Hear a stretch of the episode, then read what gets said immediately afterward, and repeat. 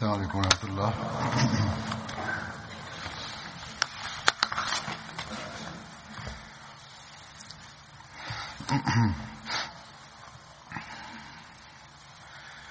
أشهد أن لا إله إلا الله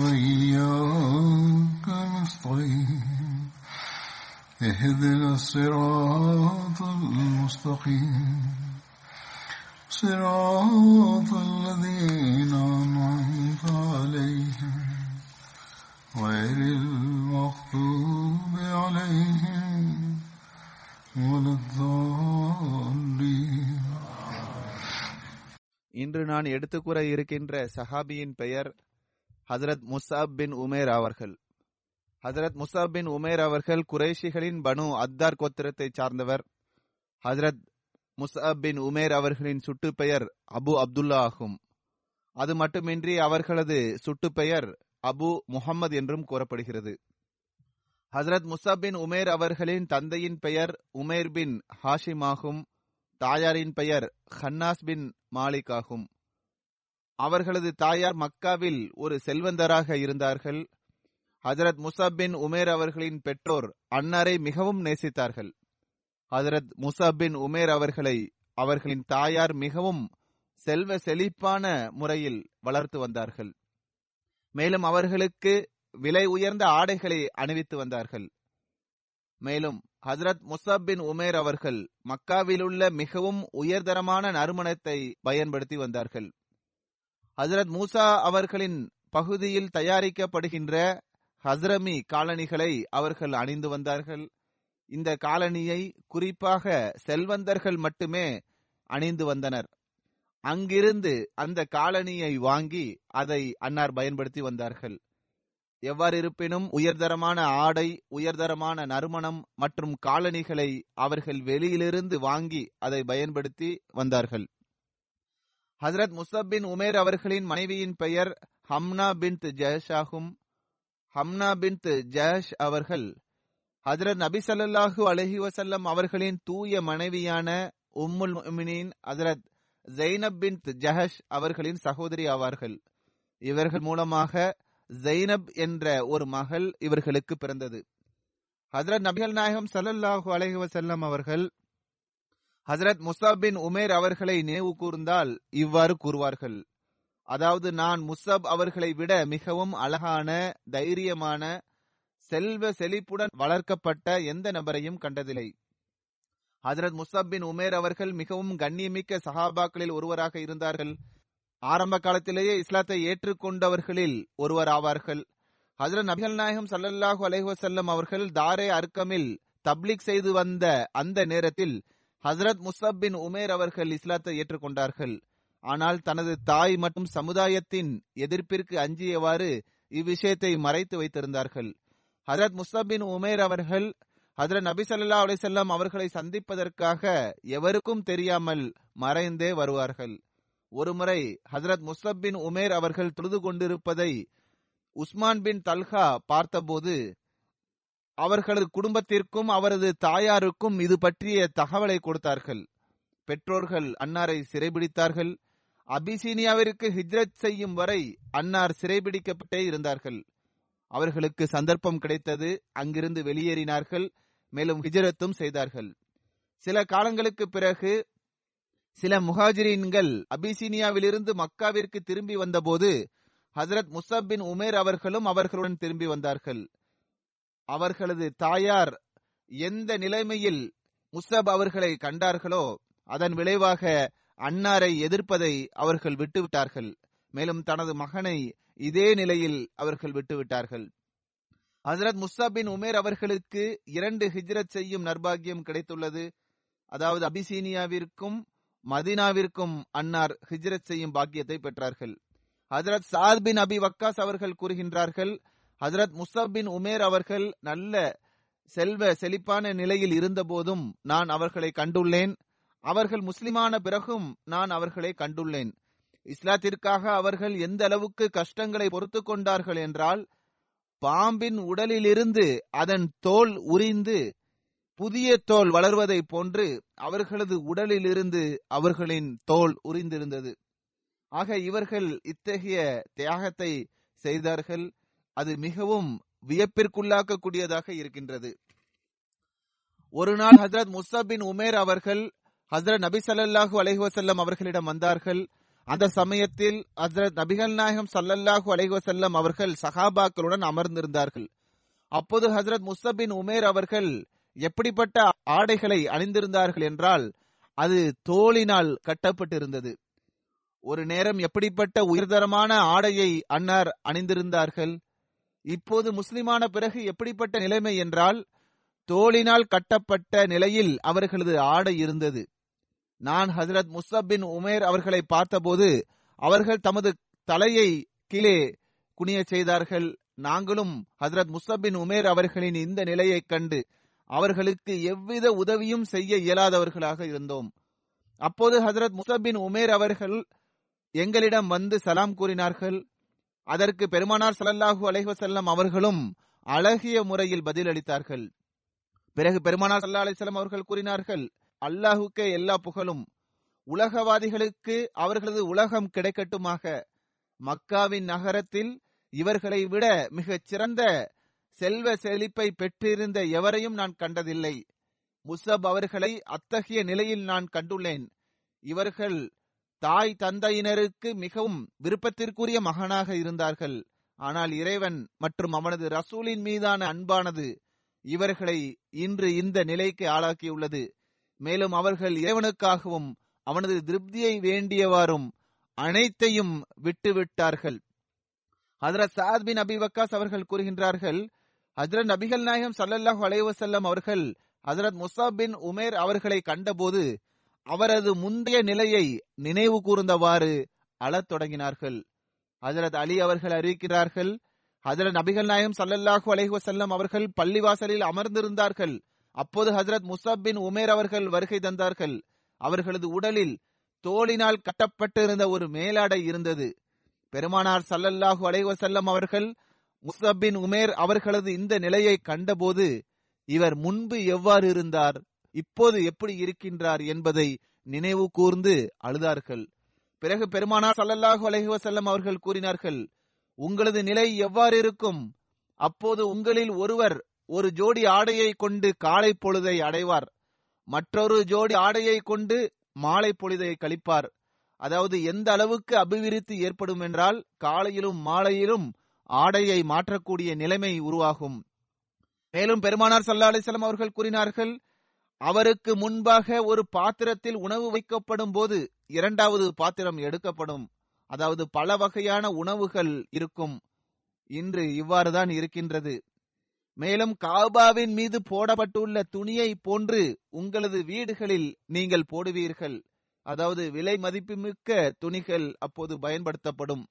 ஆக இந்த விஷயம் இன்று முற்றிலும் நமது கண்களுக்கு முன்னால் உள்ளது. முஸ்லிம்களுக்கு ஏற்பட உள்ள செல்வ செழிப்பான நிலையை பற்றி பெருமானார் சல்லல்லாஹ் அலைசல்லம் அவர்கள் கூறினார்கள். அப்போது சஹாபாக்கள் யார சூழல்லாஹ் அந்த நேரம் இப்போது நாங்கள் இருப்பதை விட மிக்க நல்ல நிலையில் இருப்போமா? இப்படிப்பட்ட அபிவிருத்தி இப்படிப்பட்ட நிலைமை ஏற்படும் என்றால் பிறகு இறை வணக்கத்திற்காக வெளியேறாமலும் கடின உழைப்பு ஆகியவற்றை நாங்கள் செய்ய வேண்டியதும் வராதா? என்று கேட்டார்கள். அதற்கு பெருமானார் சல்லல்லாஹு அலைஹி அவர்கள் இல்லை அந்த நாளை விட இந்த நாள் சிறந்தது.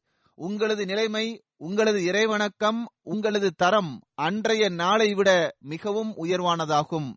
அது அப்போது வரக்கூடியவர்களுக்கு வழங்கப்படும். அது அவர்களுக்கு அபிவிருத்தியாக வழங்கப்படும்.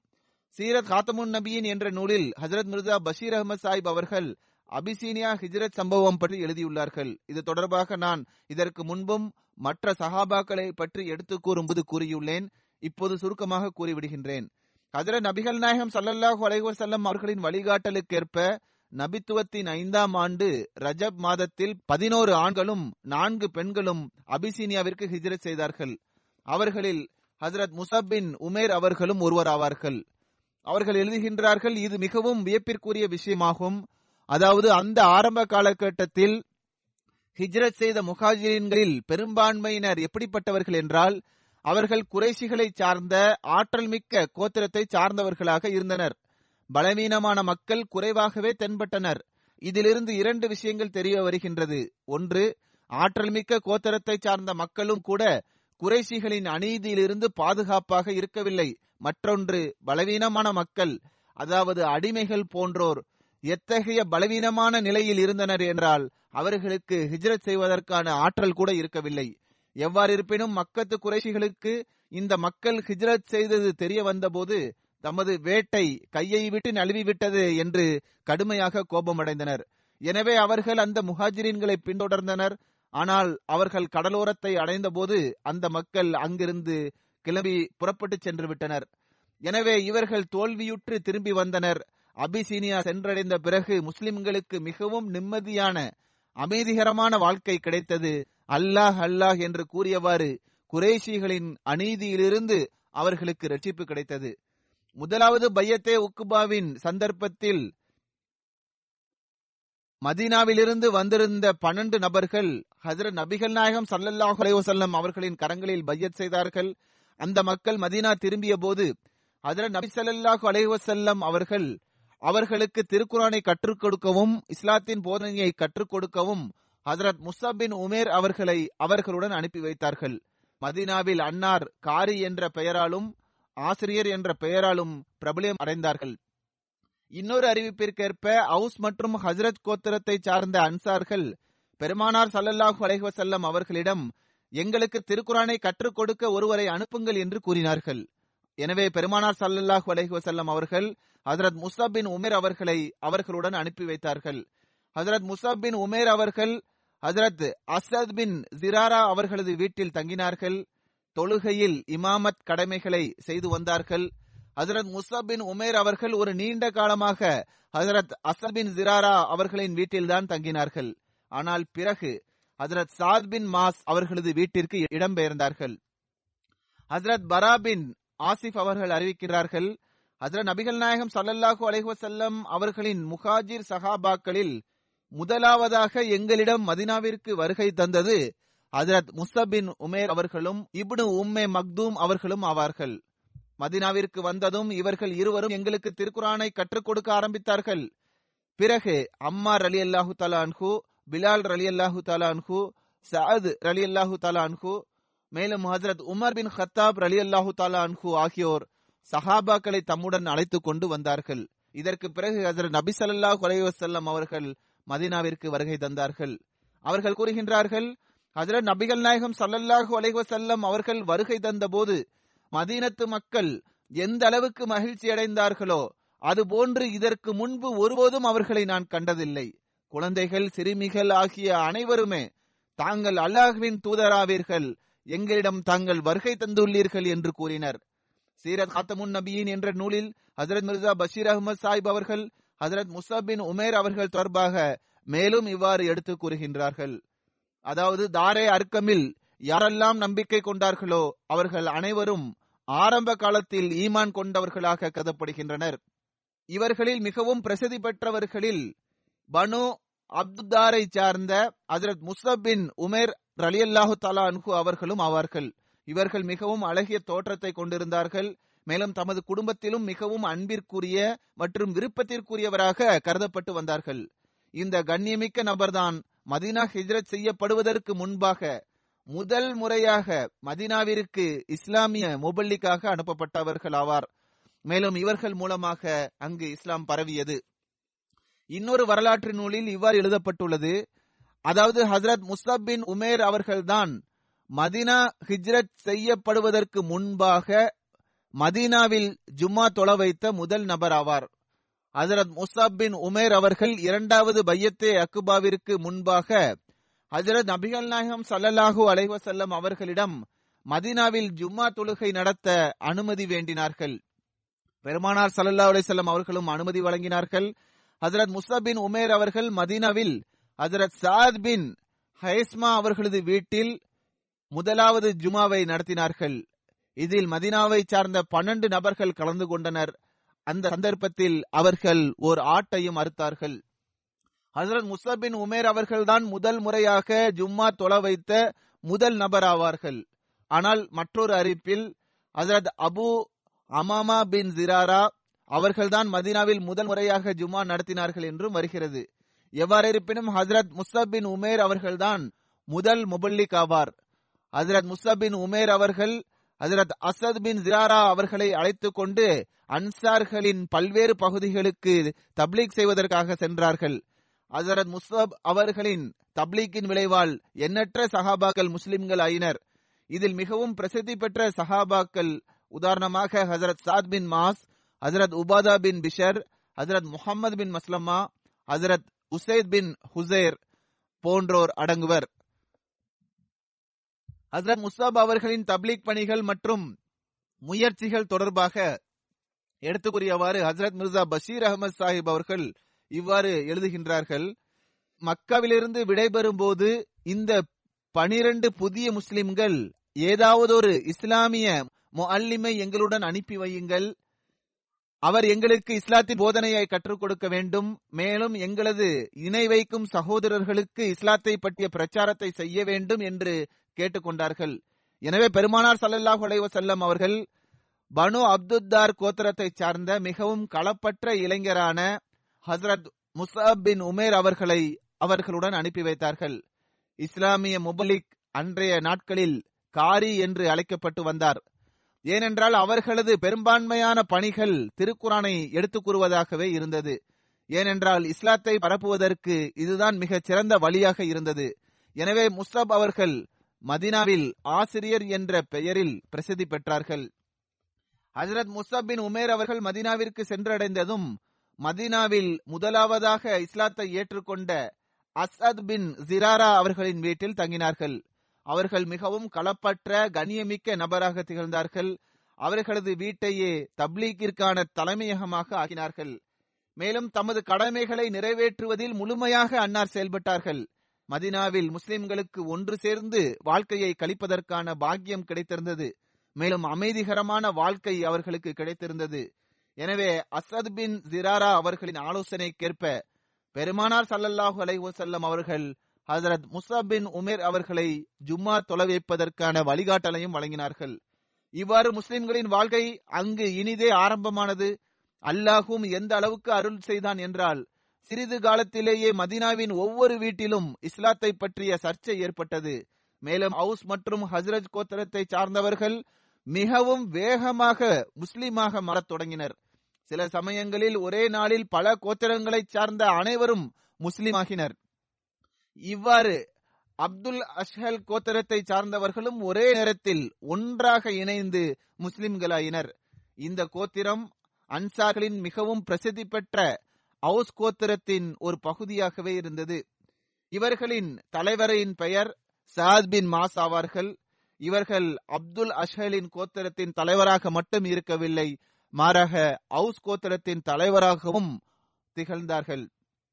மதீனாவில் இஸ்லாத்தை பற்றிய சர்ச்சை ஏற்பட்ட போது சாத் பின் மாஸ் அவர்களுக்கு இது மிகவும் சங்கடத்திற்குரிய ஒரு விஷயமாக இருந்தது. மேலும் அவர்கள் இதை தடுக்க நினைத்தார்கள். இஸ்லாத்தை ஏற்றுக்கொள்வதற்கு முன்பாக சாத் பின் மாஸ் அவர்கள் கடுமையான எதிரியாக இருந்தார்கள். ஆனால் அசத் பின் ஜிராரா அவர்களின் நெருங்கிய உறவினராக சாத் பின் மாஸ் அவர்கள் இருந்தார்கள். அசத் அவர்களோ இஸ்லாத்தை ஏற்றுக்கொண்டிருந்தார்கள். எனவே சாத் பின் மாஸ் அவர்கள் வெளிப்படையாக இதில் தலையிட்டால் இந்த தீமை பரவக்கூடாது என்று நினைத்தவாறு தனது மற்றொரு உறவினரான உசைத் பின் அல் ஹுசேர் அவர்களிடம் அசத் பின் ஜிராராவின் காரணமாக எனக்கு சில கஷ்டங்கள் ஏற்பட்டுள்ளது. அவர் முஸ்லிமாகிவிட்டார். அவர்களது பிரச்சாரத்திற்கு இவரும் ஒத்துழைப்பு வழங்குகின்றார். எனவே நீங்கள் சென்று முஸ்ஸாபை தடுத்து நிறுத்துங்கள். அஸ்ரத் பின் ஜிராராவை தடுத்து நிறுத்துவதற்கு பகரமாக உசாபிடம் எங்களுடைய மக்களிடம் மார்க்கமற்ற நிலையை பரப்பாதீர்கள் என்று கூறி அவரை தடுத்து நிறுத்துங்கள். மேலும் அசதிடம் இந்த வழிமுறை சரியல்ல என்றும் கூறிவிடுங்கள் என்று கூறினார்கள்.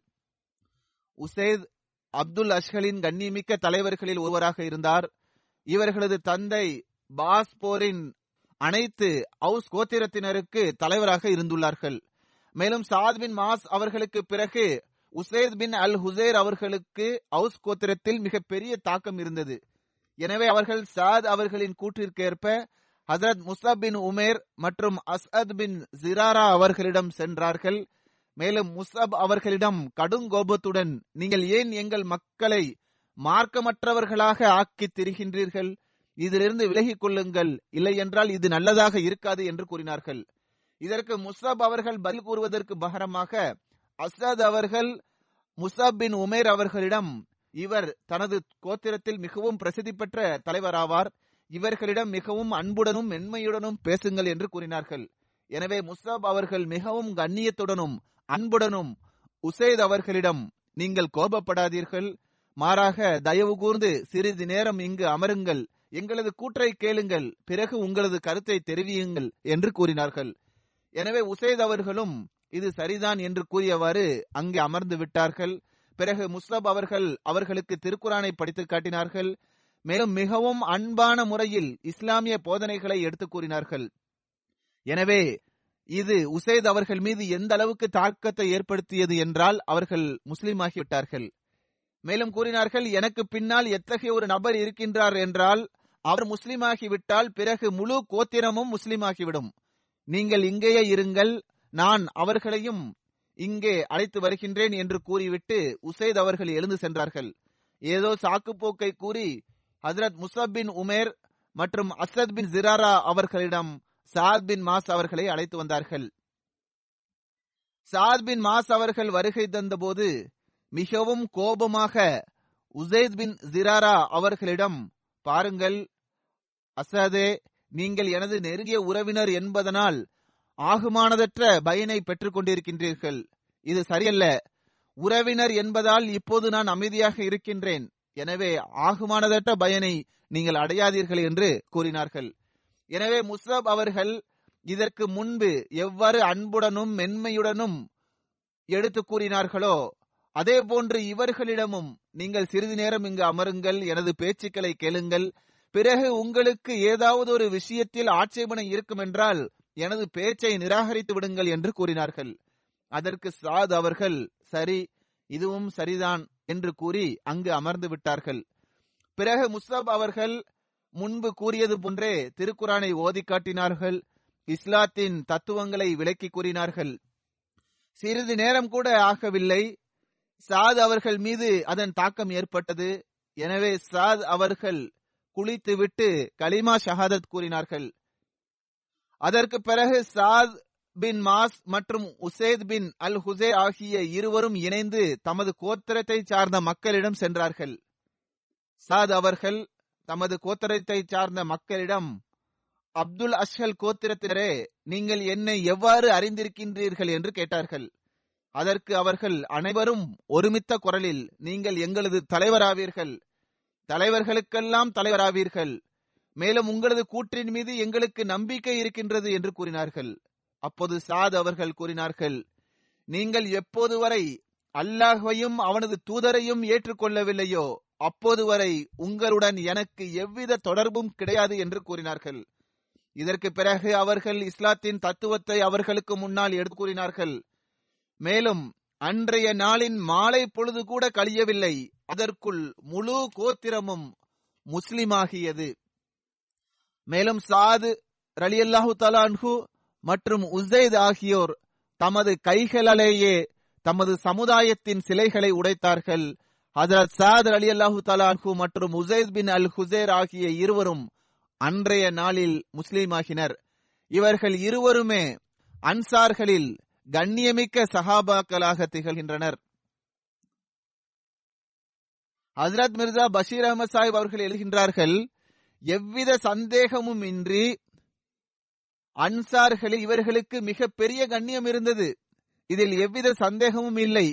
குறிப்பா சாத் பின் மாஸ் அவர்களுக்கு அன்சார்களில் எத்தகைய கண்ணியம் இருந்தது என்றால் மக்காவிலிருந்து ஹிஜ்ரத் செய்து வந்த ஹசரத் அபுபக்கர் அவர்களுக்குரிய கண்ணியம் இருந்தது. இந்த இளைஞர் மிகவும் களப்பற்ற மிகவும் பற்றுணர்வு மிக்க மற்றும் இஸ்லாம் மற்றும் இஸ்லாத்தின் தோற்றுனர் மீது அளவுக்கு அதிகமாக நேசத்தை வைத்திருந்தார். அவர் தனது கோத்திரத்தின் மிகச் சிறந்த தலைவராகவும் திகழ்ந்தார். புத்தி கூர்மை உடையவராகவும் இருந்தார். மேலும் இஸ்லாத்திலும் சில குறிப்பான சஹாபாக்களுக்கு இருந்த கண்ணியமும் அந்தஸ்தும் அவர்களுக்கு இருந்தது. ஹசரத் மிர்சா பஷீர் அஹமது சாப் அவர்கள் எழுதுகின்றார்கள் இதில் எவ்வித சந்தேகமும் இல்லை. இவர்கள் இளைய வயதில் மரணமடைந்த போது பெருமானார் சல்லல்லாஹு அலைவசல்லம் அவர்கள் கூறினார்கள் சாதின் மரணத்தினால் ரஹ்மானின் அர்ஷும் கூட குலுங்கியது.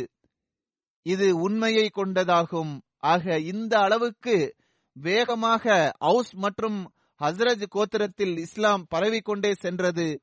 யூதர்கள் அச்சமிகு பார்வையுடன் இந்த காட்சிகளை வேடிக்கை பார்த்து கொண்டிருந்தனர். மேலும் தமது உள்ளத்தில் என்ன நடக்கப் போகிறதோ என்பதை இறைவனே நன்கறிவான் என்று அவர்கள் கூறி வந்தனர். ஹசரத் முஸ்தபின் உமேர் அவர்களின் பிரச்சாரத்தின் விளைவாக பல நபர்கள் முஸ்லிமாகினர். அவர்கள் நபித்துவத்தின் பதிமூணாம் ஆண்டு ஹஜ்ஜின் சந்தர்ப்பத்தின் போது மதீனாவிலிருந்து எழுபது அன்சார்களை கொண்ட ஒரு குழுவை மக்காவிற்கு அழைத்துச் சென்றார்கள். இதை பற்றி எடுத்துக் கூறியவாறு சீரத் காத்தமுன் நபீன் என்ற நூலில் பல்வேறு அறிவிப்புகளை தொகுத்தவாறு ஹசரத் மிர்சா பஷீர் அகமது சாஹிப் அவர்கள் இவ்வாறு எழுதியுள்ளார்கள். அதாவது நபித்துவத்தின் பதிமூணாம் ஆண்டு துல் ஹஜ்ஜா மாதத்தில் ஹஜ்ஜின் சந்தர்ப்பத்தின் போது அவுஸ் மற்றும் ஹஸ்ரஜை சார்ந்த பல நூறு மக்கள் மக்காவிற்கு வந்தனர்.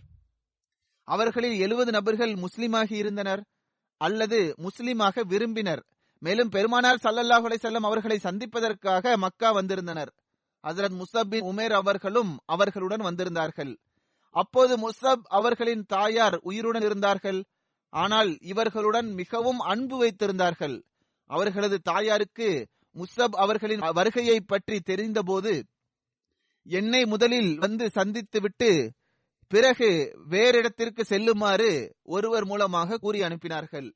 அதற்கு முசப் அவர்கள் நான் இப்போது வரை ஹசரத் நபிகள் நாயகம் சல்லல்லாஹு அலைஹுவசல்லம் அவர்களை சந்திக்கவில்லை. பெருமானார் சல்லல்லாஹு அலைஹுவசல்லம் அவர்களை சந்தித்து விட்டு பிறகு உங்களிடம் வருகின்றேன் என்று கூறினார்கள். எனவே அவர்கள் முதலில் பெருமானார் சல்லல்லாஹு அலைஹுவசல்லம் அவர்களிடம் சென்றார்கள். பெருமானார் சல்லல்லாஹு அலைஹுவசல்லம் அவர்களை சந்தித்து முக்கியமான நிலைமைகளை பற்றி எடுத்து கூறிய பிறகுதான் தனது தாயாரை சந்திக்க சென்றார்கள். அவர்களது தாயார் இந்த விஷயத்தை கேள்விப்பட்டு அதாவது என்னை சந்திக்க வரவில்லை என்று கூறி கோபத்தில் அமர்ந்திருந்தார். மேலும் மகனை பார்த்து அளவும் செய்தார் பல முறையீடுகளையும் செய்தார். அதற்கு முஸ்தப் அவர்கள் தாயே நான் உங்களிடம் ஒரு நல்ல விஷயத்தை கூறுகின்றேன். அது உங்களுக்கு மிகவும் பயனளிக்கக்கூடியதாக இருக்கும். மேலும் அனைத்து பிரச்சனைகளும் அதனால் முடிவு பெற்றுவிடும் என்றும் கூறினார்கள். அதற்கு அவர்களது தாயார் அது என்ன என்று கேட்டார்கள். அதற்கு முசப் அவர்கள் மெதுவாக இவ்வாறு பதிலளித்தார்கள். அதாவது நீங்கள் சிலை வணக்கத்தை விட்டுவிட்டு முஸ்லிமாகி விடுங்கள்.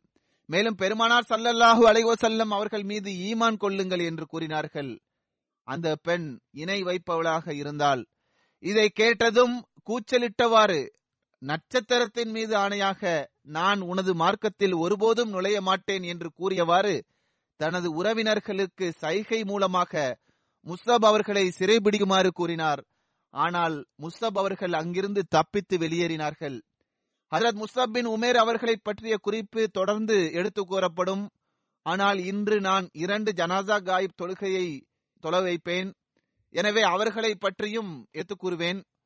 எனவே இத்துடன் ஹசரத் முஸ்தப் பின் உமேர் அவர்களை பற்றிய குறிப்பை முடித்துக் கொள்கின்றேன். இன்ஷா அல்லாஹ் அடுத்த ஹுத்பாவில் அவர்களை பற்றி நான் எடுத்துக் கூறுவேன். நான் தொலை வைக்க இருக்கின்ற ஜனாசாக்களில் முதலாவது நபர் மதிப்பிற்குரிய மலிக் முசஃபர் அகமது சாஹிப் அவர்களின் மகனான மதிப்பிற்குரிய மலிக் முனவர் அகமது ஜாவீத் சாஹிப் அவர்களுடையதாகும். இருபத்தி ரெண்டு பிப்ரவரி அன்று தமது எண்பத்தி நாலாவது வயதில் அன்னார் வஃத்தாகிவிட்டார்கள். இன்னால் இல்லாஹி இன்னா இலஹி அஜியூன் ஒரு நீண்ட காலமாக சிறுநீரக பிரச்சனை இருந்தது. அதன் காரணமாக தாகிர் காட் மருத்துவமனையில் சிகிச்சை பெற்று வந்தார்கள். பிறகு படைத்த தனது இறைவனிடம் சென்று சேர்ந்தார்கள். மர்ஹூம் மூசி அவர்கள் குடும்பத்தில் ஒரு மனைவியையும் நான்கு மகன்களையும் இரண்டு மகள்களையும் விட்டு சென்றுள்ளார்கள். மலிக் முனவர் அகமது ஜாவித் சாஹிப் அவர்களின் பாட்டனார் ஹசரத் டாக்டர் ஜாஃபர் சௌத்ரி சாஹிப் அவர்கள். மேலும் இவர்கள் தரம்கோட் ரந்தாவாவை சார்ந்தவர். மேலும் இவர்களின் தாய்வழி பாட்டனார் ஹசரத் ஷேக் அப்துல் கரீம் சாஹிப் அவர்கள் குர்தாஸ்பூர் மாவட்டத்தை சார்ந்தவராவார். இந்த இரண்டு கண்ணியமிக்கவர்களும் அதாவது தாய் வழி பாட்டனாரும் தந்தை வழி பாட்டனாரும் ஹசரத் வாக்களிக்கப்பட்ட மசியா செல்லம் அவர்களின் கரங்களில் பய செய்தார்கள். சஹாபா என்ற அந்தஸ்தை பெற்றிருந்தார்கள். மலிக் முனவர் ஜாவித் சாஹிப் அவர்களின் திருமணம் ஆயிரத்தி தொள்ளாயிரத்தி அறுபத்தி எட்டாம் ஆண்டு சூஃபி ஹாமித் சாஹிப் மர்ஹூம் அவர்களின் மகளான சல்மா ஜாவித் சாஹிபா அவர்களுடன் நடைபெற்றது. மொரிசியஸின் முபல்லிக்கான ஹசரத் ஹாஃபிஸ் சூஃபி குலாம் முகமது சாஹிப் அவர்கள் ஹசரத் வாக்களிக்கப்பட்ட மசி அலைசல்லாம் அவர்களின் முன்னூத்தி பதிமூணு சஹாபாக்களில் ஒருவராவார்கள். இவ்வாறு மலிக் முனவர் ஜாவித் சாஹிப் அவர்களின் தந்தை வழி மற்றும் தாய் வழி பாட்டனாரும் அவர்களது மனைவியின் தந்தை வழி மற்றும் தாய் வழி பாட்டனார் ஆகிய நான்கு பேரும் அல்லாஹுவினால் சஹாபி என்ற அந்தஸ்தை பெற்றிருக்கின்றார்கள். தனது வாழ்க்கையை அர்ப்பணிப்பது தனது வாழ்க்கையை அர்ப்பணித்தது தொடர்பாக எடுத்துக் கூறியவாறு மலிக் சாஹிப் அவர்கள் ஒரு சந்தர்ப்பத்தில் கூறினார்கள் வக்ஃப் செய்வதற்கான கவனம் என்னிடம் எப்படி ஏற்பட்டது என்றால் ஆயிரத்தி தொள்ளாயிரத்தி எண்பத்தி ரெண்டாம் ஆண்டு அன்சாருல்லா இஜிமாவில் ஹசரத் நான்காவது ஹலிஃபத்துல் மசி அவர்கள் சொற்பொழிவாற்றிக் கொண்டிருந்தார்கள். அப்போது ஹுசூர் அவர்கள் தமது சொற்பொழிவில் வாழ்க்கையை அர்ப்பணிப்பதன் முக்கியத்துவத்தை பற்றி எடுத்துக் கூறியவாறு சொற்பொழிவின் இறுதியில் ஒரு விஷயத்தை கூறினார்கள். அது என்னவென்றால் உங்களது இறுதி மூச்சு நீங்கள் வக்ஃப் செய்யப்பட்ட நிலையில் வெளியேற வேண்டும் என்று நீங்கள் விரும்பவில்லையா? அவர்கள் கூறுகின்றார்கள் இந்த சொற்கள் எனக்கு ஒரு திருப்பு முனையாக இருந்தது என்னால் வக்ஃப் செய்ய முடியுமா என்று நான் சிந்தித்துக் கொண்டே இருந்தேன். எவ்வாறிருப்பினும் அதற்கு பிறகு அவர்கள் தம்மை வக்ஃபு செய்வதாக முடிவெடுத்தார்கள். பத்து ஆகஸ்ட் ஆயிரத்தி தொள்ளாயிரத்தி எண்பத்தி மூணாம் ஆண்டு ஹசரத் நான்காவது ஹலிஃபத்துல் மசி அவர்களிடம் வக்ஃபு செய்வதற்காக விண்ணப்பித்தார்கள். உசூர் அவர்கள் பதினெட்டு ஆகஸ்ட் ஆயிரத்தி தொள்ளாயிரத்தி எண்பத்தி மூணாம் ஆண்டு அவர்களது வக்ஃபை ஏற்றுக்கொண்டார்கள். மேலும் அதற்கான ஒப்புதலை வழங்கினார்கள். மேலும் இவ்வாறு வழிகாட்டினார்கள் நீங்கள் உங்களது பணிகளை முடித்துக்கொண்டு கொண்டு வந்து என்று வழிகாட்டினார்கள். அந்த சமயத்தில் இவர்கள் தமது தொழிலை செய்து வந்தார்கள். அதன் நான்காவது ஹலிஃபத்துல் மசி அவர்கள் இருபத்தி எட்டு ஆகஸ்ட் ஆயிரத்தி தொள்ளாயிரத்தி எண்பத்தி மூணாம் ஆண்டு இவர்களை வக்காலத் சனாதோ திஜாரத் அதாவது வணிகத்துறை தொடர்பான துறையில் பணியமர்த்தினார்கள். ஒன்னு அக்டோபர் ஆயிரத்தி தொள்ளாயிரத்தி எண்பத்தி மூணு முதல் இந்த பணியை அன்னார் செய்ய ஆரம்பித்தார்கள். தன்னை வக்ஃபு செய்வதற்கு முன்பாக ஆரம்பத்தில் பதினாறு பதினாறு ஆண்டுகள் பஞ்சாப் அரசாங்கத்தில் ஊழியராக பணியாற்றி வந்தார்கள். அதற்கு பிறகு ஏறக்குறைய பத்து ஆண்டுகள் தனிப்பட்ட முறையில் தொழில் செய்து வந்தார்கள். நவம்பர் ஆயிரத்தி தொள்ளாயிரத்தி எண்பத்தி மூணாம் ஆண்டு ரிவ்யூ ஆஃப் ரிலீஜியனின் மேனேஜராக நியமிக்கப்பட்டார்கள். ஆயிரத்தி தொள்ளாயிரத்தி எண்பத்தி நாலில் முஆவின் நாசிர் ஜியாஃபத்தாக நியமிக்கப்பட்டார்கள். இருபது ஏப்ரல் ஆயிரத்தி தொள்ளாயிரத்தி எண்பத்தி மூணாம் ஆண்டு முதல் இரண்டாயிரத்தி பதினாறு வரை நாயிப் நாசிர் ஜியாஃபத்தாக இந்த கடமையை நிறைவேற்றும் நர்பாகியம் இவர்களுக்கு கிடைத்தது. ஆயிரத்தி தொள்ளாயிரத்தி தொண்ணூறாம் ஆண்டு எத்தாமா கமிட்டி அனாதைகளுக்கென்று ஒரு கமிட்டி நியமிக்கப்பட்டது. அதில் முதல் செக்ரட்டரியாக அவர்கள் நியமிக்கப்பட்டார்கள். ஏறக்குறைய இருபது வருடங்கள் வரை இந்த தொண்டை செய்வதற்கான நற்பாக்கியத்தை அன்னார் பெற்றார்கள். ஆயிரத்தி தொள்ளாயிரத்தி அறுபத்தி எட்டு முதல் ஆயிரத்தி தொள்ளாயிரத்தி எழுவது வரை பாகிஸ்தான் ஹுத்தாமுல் அஹமதியாவில் மாவட்ட காயிதாகவும் லாகூரின் இலாக்கா காயிதாகவும் தொண்டாற்றியுள்ளார்கள். இது ஏறக்குறைய பத்து ஆண்டுகளாகும். அன்சாருல்லாவில் ஆயிரத்தி தொள்ளாயிரத்தி எண்பத்தி நாலு முதல் ரெண்டாயிரத்தி பதினாலு வரை இவர்களுக்கு தொண்டாற்றக்கூடிய நர்பாகியம் கிடைத்தது. ஆயிரத்தி தொள்ளாயிரத்தி எண்பத்தி நாலு முதல் ரெண்டாயிரத்தி பதினாறு வரை ஏறக்குறைய இருபத்தோரு வருடங்கள் பாகிஸ்தான் மஜ்லிஸ் அன்சாருல்லாவில் காயிது தஹ்ரிகே ஜதீத் காயிது தர்பியத் காயிது இஷாத் மேலும் கடைசி ஐந்து ஆண்டுகள் பாகிஸ்தானின் நாயிப் சதர் அன்சாருல்லா என்ற தொண்டையும் செய்வதற்கான நர்பாகியத்தை அன்னார் பெற்றிருக்கின்றார்கள். அரசாங்க வேலை செய்து கொண்டிருந்த அந்த நேரத்தை பற்றி குறிப்பிட்டவாறு மலிக் சாஹிப் அவர்கள் கூறினார்கள் நாங்கள் பணியில் இருந்தபோது எங்களுக்கு மேலதிகாரியாக இருந்தவர் ஒரு பகைமை உள்ளம் கொண்ட ஒரு நபர் ஆவார் பெரும்பாலும் தமது மௌலவிமார்களை என்னுடன் விவாதம் செய்வதற்காக அழைத்து வருவார். இவ்வாறு ஒரு முறை ஒரு பேராசிரியரான ஹாலித் மெஹமூது சாஹிப் அவர்களை என்னிடம் அழைத்து வந்தார். இந்த நபர் அந்த நேரத்தில் மிகப்பெரிய அறிஞராக திகழ்ந்தார். அவருடன் விவாதம் நடைபெற்றது. அந்த அறிஞரால் எவ்வித பதிலையும் தர முடியாமல் ஆனபோது மிகவும் கோபமாக ஏசி பேச ஆரம்பித்தார். இதுதான் இன்றைய ஆலிம்களின் நடைமுறையாக இருக்கின்றது.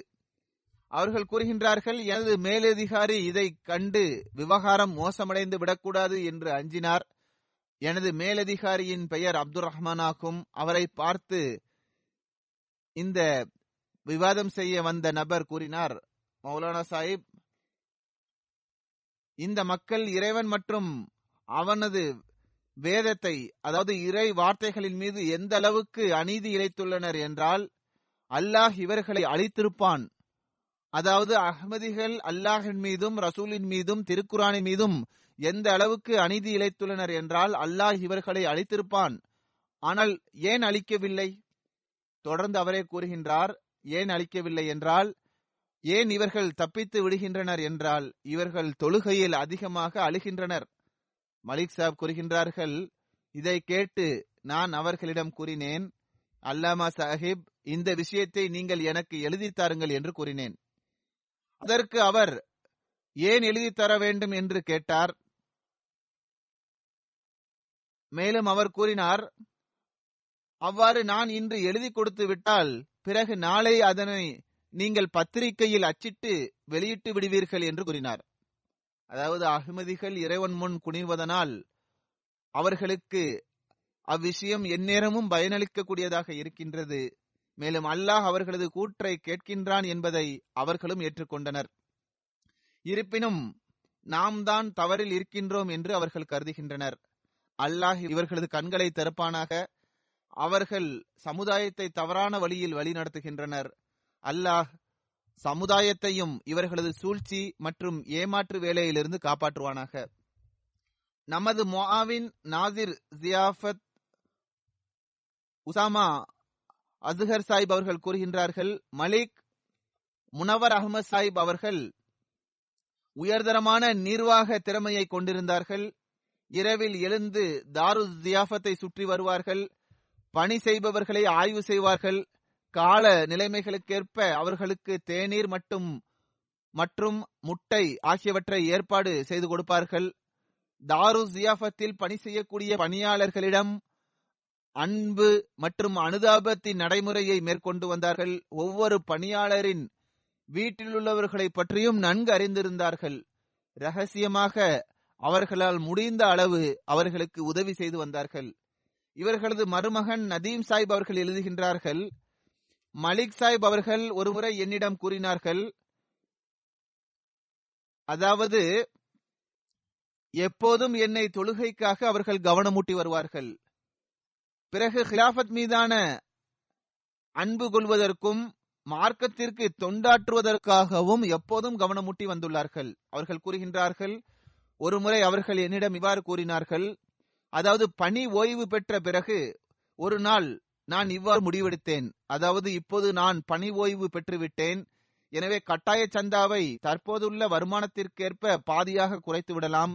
ஏனென்றால் வருமானமும் குறைந்துவிட்டது எனவே வாக்குறுதிக்கான அந்த பட்டியலையும் அவர்கள் தயார் செய்து பிறகு இரவில் தூங்கிவிட்டார்கள் அவர்கள் கூறுகின்றார்கள் இரவில் நான் கனவில் பார்த்தேன். அல்லாஹ் என்னிடம் வந்தான். அல்லாஹ் என்னிடம் நான் இந்த பிரபஞ்சத்தின் இறைவனாவேன். நீங்கள் உங்களது சந்தாவை பாதியாக குறைத்து விட்டீர்கள் என்று நான் கேள்விப்பட்டேன். வாருங்கள் நான் இந்த பிரபஞ்சத்தை உங்களுக்கு சுற்றி காட்டுகின்றேன் என்று அல்லாஹ் என்னிடம் கூறியவாறு எனக்கு மலைகளையும் காடுகளையும் தோட்டங்களையும் கனவில் காண்பித்தான். மேலும் என்னிடம் இவை அனைத்திற்கும் நானே அதிபதியாவேன். அவ்வாறு இருக்கும்போது நீங்கள் எதற்காக கவலைப்படுகின்றீர்கள் என்று அல்லாஹ் கூறினான். மலிக் சாஹிப் கூறுகின்றார்கள் இதை கேட்டவுடன் எனது கண்கள் திறந்தன. மேலும் நான் சந்தாவை பாதியாக குறைப்பதாக எண்ணியிருந்த முடிவை மாற்றிவிட்டேன். முன்பு கொடுத்து வந்தது போன்றே சந்தாவை கொடுக்க ஆரம்பித்தேன். இவர்களது மனைவி கூறுகின்றார்கள் வாழ்க்கையை அர்ப்பணிப்பதற்கு முன்பாக இவர்கள் வியாபாரம் செய்து வந்தார்கள். அதிகமான தொகையை கையில் எடுத்துக்கொண்டு போர்வையை போர்த்தியவாறு அந்த தொகையை ஒரு பையில் வைத்தவாறு இரவு நேரத்தில் வீதிகளுக்கு சென்று விடுவார்கள். மேலும் தேவையுடையவர்கள் இப்போது இருப்பார்கள் என்று கூறியவாறு வீட்டை விட்டு வெளியேறுவார்கள். ஒரு முறை ஒரு மனிதர் நின்று கொண்டிருந்தார். அவர் மிகவும் சிரமத்தில் இருந்தார். அவர் எனது தாயார் கடுமையாக நோயுற்றிருக்கின்றார். ஆனால் என்னிடம் பணம் இல்லை என்று கூறியதும் மலிக் சாஹிப் அவர்கள் தம்மிடம் வைத்திருந்த அனைத்து தொகையையும் அந்த நபருக்கு கொடுத்து விட்டார்கள். மேலும் இவ்வாறு கொடுத்த பிறகு வீட்டிற்கு திரும்பி வந்தார். முஆவின் நாசிர் ஜியாஃபத் முரப்பி ஆசிப் மஜீத் பட் சாஹிப் அவர்கள் கூறுகின்றார்கள் சில நேரங்களில் விருந்தினர்களின் வருகை அதிகமாகி விடுவதால் தங்குவதற்கான ஏற்பாட்டை செய்வதில் கஷ்டம் ஏற்பட்டு விடுகிறது. சில விருந்தினர்கள் அலுவலகத்திற்கே வந்து கடுமையான சொற்களை பயன்படுத்தி விடுகின்றனர். ஆனால் மர்ஹூம் அவர்கள் மிகுந்த பொறுமையுடன் அந்த அனைத்து விஷயங்களையும் கேட்பார்கள். அவர்கள் கூறுகின்றார்கள் சில நேரங்களில் தமது கைகளை ஒன்றிணைத்தவாறு மன்னிப்பும் கேட்டுள்ளார்கள். அதனை நான் பார்த்துள்ளேன். மர்ஹூம் தமது பிள்ளைகளின் வயதை உடைய நபர்களிடமும் கூட இவ்வாறு மன்னிப்பு கோரியுள்ளார்கள். ஒருமுறை விருந்தினர்கள் திரும்பி சென்ற பிறகு நான் அவர்களிடம் மலிக் சாஹிப் எனக்கு மிகுந்த துக்கம் ஏற்பட்டுள்ளது. நீங்கள் இந்த சிறுவனிடம் உங்களது கைகளை ஒன்றிணைத்து மன்னிப்பு கோரினீர்கள் என்று கூறினேன். அதற்கு அவர்கள் உங்களுக்கு இதனால் ஏன் கஷ்டம் ஏற்படுகின்றது? நான் எனது கைகளைத்தானே உயர்த்தினேன். நன்றாக நினைவில் வைத்துக் கொள்ளுங்கள். அதாவது இவர்கள் அதரத் வாக்களிக்கப்பட்ட மசி அலைசலாம் அவர்களின் விருந்தினர்கள் ஆவர். வாக்களிக்கப்பட்ட மசி அலைசலாம் அவர்கள் விருந்தினர்களை ஏற்றுக்கொள்ளச் செய்வதற்காக வெறும் காலுடன் ஓடிச் சென்று அவர்களை திருப்பி அழைத்து வந்துள்ளார்கள். பிறகு ஆசிப் சாஹிப் கூறுகின்றார்கள் ஒரு நாள் மலிக் சாஹிப் அவர்கள் ஒரு சம்பவத்தை குறிப்பிட்டார்கள். ஒரு முறை நான் எனது அலுவலகத்தில் இருந்தேன். ஒரு நாள் ஒரு முதியவர் கடும் கோபத்துடன் எனது அலுவலகத்திற்கு வந்து பஞ்சாபியில் என்னை நோக்கி நீங்கள்தான் மலிக் முனவர் ஜாவிதா என்று கேட்டார். அதற்கு நான் ஆம் நான் தான் மலிக் முனவர் ஜாவித் என்று கூறினேன். அதற்கு அந்த விருந்தினர் இது உங்களது லங்கர்கானாவா? உங்களது தந்தையின் லங்கர்கானாவா என்று கேட்டார். அதற்கு மலிக் சாஹிப் அவர்கள் இல்லை இல்லை இது அதாவது வாக்களிக்கப்பட்ட மசி அலைசல்லாம் அவர்களின் லங்கர்கானா ஆகும். இது எனது மற்றும் உங்களது தந்தையான வாக்களிக்கப்பட்ட மசி அலைசலாம் அவர்களின் லங்கர் ஹானாவாகும் என்று மலிக்சா அவர்கள் பதிலளித்தார்கள். இதை கேட்டு அந்த நபர் திருப்தியடைந்தார். மிகவும் அன்புடன் தனது பிரச்சனையை எடுத்து கூறினார். மேலும் எடுத்து கூறியவாறு திரும்பிச் சென்று விட்டார். சில நேரங்களில் விருந்தினர்களும் கூட எல்லை மீறி விடுகின்றனர். தாரு ஜியாஃபத்தில் இவ்வாறு நடக்கின்றது அவ்வாறு நடக்கின்றது என்று எனக்கும் புகார் வருகின்றது. ஆனால் ஆய்வு செய்யும் போது விருந்தினர்களிடமும் பொறுமை இல்லை என்பதே தெரிய வருகிறது. ஆம் சரிதான். நமது விருந்தினர் துறைக்கு விருந்தாளிகளை கண்ணியப்படுத்த வேண்டும். ஆனால் விருந்தினர்களும் உயர் நல்லொழுக்கத்தை வெளிப்படுத்த வேண்டும். இப்படிப்பட்ட சில சந்தர்ப்பங்களில் ஏற்பாட்டாளர்களுக்கு ஒத்துழைப்பு வழங்க முயற்சி செய்ய வேண்டும். எவ்வாறு இருப்பினும் மலிக் சாப் அவர்கள் தமது வக்ஃபின் உரிமையை செலுத்தினார்கள். நான் நாதிராளாவாக இருந்த போதும் அவர்கள் நாயிப் நாதிர் சியாஃபத்தாக இருந்தார்கள். நான் இவர்களை பார்த்துள்ளேன் அதாவது இவர்கள் ஜமாத்தின் செல்வத்தை மிகவும் உள்ளத்து வேதனையுடன் கையாளுவார்கள். உண்மை விஷயத்தை கூறுவதற்கும் ஒருபோதும் தயங்க மாட்டார்கள். எனக்கு கீழ் அவர்கள் இருந்த போதிலும் ஜமாத்தின் நலன் கருதி அவர்களது பார்வையில் ஏதேனும் ஒரு விஷயம் சிறந்ததாக இருக்கும் என்றால் அதனை எவ்வித தயக்கமுமின்றி எனது கருத்திற்கு எதிராக அவர்கள் ஆலோசனை கூறுவார்கள். இவ்வாறு இருந்தால் நன்றாக இருக்குமே என்று கூறுவார்கள். இந்த நற்பண்பே வாழ்க்கையை அர்ப்பணித்த ஒவ்வொருவரிடமும் இருக்க வேண்டும். அதாவது தமது கருத்தை கண்ணியத்தின் வட்டத்திற்குள் இருந்தவாறு சரியான முறையில் எடுத்து கூற வேண்டும். மேலும் அன்னருக்கு ஹிலாஃபத்துடன் பற்றுணர்வின் தொடர்பு இருந்தது. அது அவர்களது ஒவ்வொரு கடிதத்திலும் வெளிப்பட்டது. எப்போது என்னை சந்தித்தாலும் அதன் வெளிப்பாடு வெளிப்பட்டு கொண்டே இருந்தது. அல்லாஹ் இவர்களுடன் கருணையுடனும் மன்னிப்புடனும் நடந்து கொள்வானாக. அவர்களது அந்தஸ்தை உயர்த்துவானாக. இவர்களது மனைவி மற்றும் பிள்ளைகளுக்கு பொறுமையையும் தைரியத்தையும் வழங்குவானாக. மேலும் அவர்களது நன்மையை தொடரச் செய்வதற்கும் அவர்களுக்கு நர்பாகியத்தை வழங்குவானாக. இரண்டாவது ஜனாசா மதிப்பிற்குரிய ஷேக் மெஹபூப் ஆலம் ஹாலித் சாஹிப் அவர்களின் மகனான மதிப்பிற்குரிய பேராசிரியர் முனவர் ஷமீம் ஹாலித் சாஹிப் அவர்களுடையதாகும். பதினாறு பிப்ரவரி இரண்டாயிரத்தி இருபது அன்று ரபுவாவில் ஏறக்குறைய எண்பத்தி ஒன்னாவது வயதில் மரணமடைந்து விட்டார்கள். இன்னால் இல்லாஹி வா இன்னா இலஹி ராஜிவுன் நான் கூறியது போன்று இவர்களது தந்தை ஷேக் மெஹபூப் ஆலம் ஹாலித் சாஹிப் அவர்கள் டிஐ காலேஜில் பேராசிரியராக இருந்தார்கள். பிறகு மூன்றாவது ஹலிஃபத்துல் மசி அவர்கள் இவர்களை நாதிர் பைத்துல் மால் ஆமதாக நியமித்தார்கள். நீண்ட காலம் பைத்துல் மால் நாதிராக இருந்தார்கள். பிறகு நான்காவது ஹலிஃபத்துல் மசி அவர்கள் சதர் அஞ்சுமன் அஹ்மதியாவில் அன்னாரை நியமித்தார்கள். இவர்கள் ஷமீம் அகமது சாஹிப் அவர்களின் மூத்த மகனாவார்கள். இவர்களது குடும்பத்தில் இரண்டு மனைவிகள் அதாவது இரண்டாவது மனைவி ஷாஹிதா முனவரா ஷமீம் சாஹிப் ஆவார். முதல் மனைவி மரணமடைந்து விட்டார்கள். அவர்களுக்கு ஹாலித் அன்வர் என்ற மகன் இருக்கின்றார். அவர் தற்போது கனடாவில் வசித்து வருகின்றார். ஆயிரத்தி தொள்ளாயிரத்தி அறுபத்தி நாலாம் ஆண்டு மூன்றாவது ஹலிஃபத்துல் மசி அவர்கள் காலேஜின் பிரின்சிபலாகவும் சதரஞ்சுமன் அஹமதியாவின் சதராகவும் இருந்தபோது முனவர் ஷமீம் ஹாலித் சாஹிப் அவர்களின் நிக்காகுவை முபாரக் பள்ளிவாசலில் நடத்தி வைத்தார்கள். அந்த சந்தர்ப்பத்தில் ஹசரத் மூன்றாவது ஹலிஃபத்துல் மசி ஹசரத் மிர்சா நாசிர் அகமது சாஹிப் அவர்கள் இந்த சொற்களை கூறினார்கள். அதாவது பேராசிரியர் முனவர் ஷமீம் ஹாலித் எனது நெருங்கிய நண்பராவார் அவர்களது மகனான பேராசிரியர் மெஹபூப் ஆலம் ஹாலித் சாஹிப் அவர்கள் எனக்கும் எனது மகனை போன்று நேசத்திற்குரியவர் ஆவார். அன்னார் பாகிஸ்தான் மஜ்லிஸ் அன்சாருல்லாவில் ஏறக்குறைய இருபத்தெட்டு ஆண்டுகள் தொண்டாற்றியுள்ளார்கள்.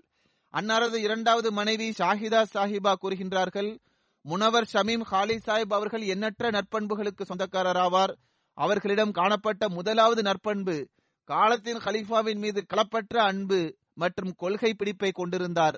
கட்டுப்பட்டு நடப்பவராவார் மேலும் குத்துபாவை கவனமாக கேட்பார். மேலும் குறிப்பும் எடுத்து வருவார். ஐவேளை தொழுகையை ஜமாத்தாக தொழுது வந்தார்கள். நோயுற்ற நிலையில் பள்ளிவாசலுக்கு செல்ல முடியாத நிலை இருந்தபோது அதை அதிகமாக உணர்ந்து வந்தார்கள்.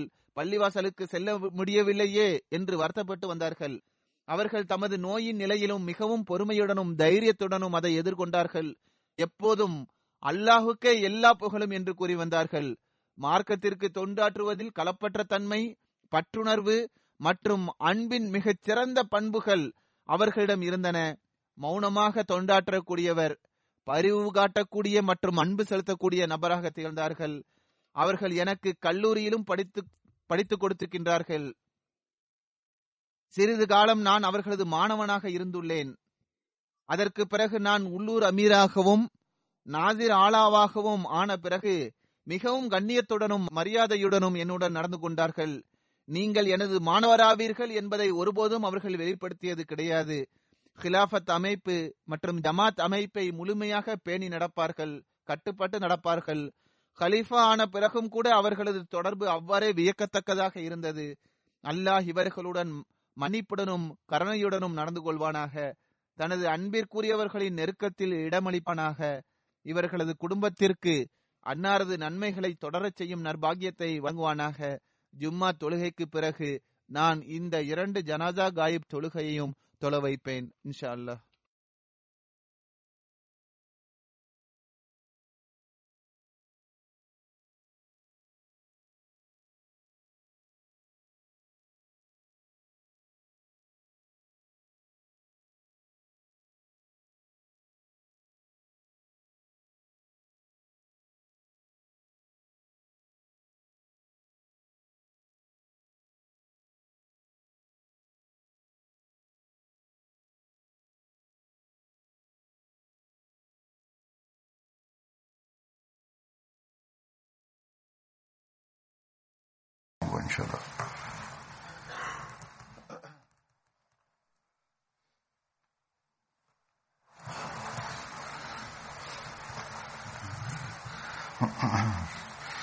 الحمد لله الحمد لله نحمده ونستعينه ونستغفره ونؤمن به ونتوكل عليه ونعوذ بالله من شرور أنفسنا ومن سيئات أعمالنا من يهده الله فلا مضل له ومن يضلل فلا هادي له.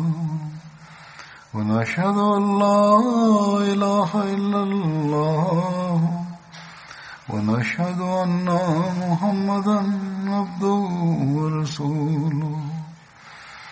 عباد الله رحمكم الله.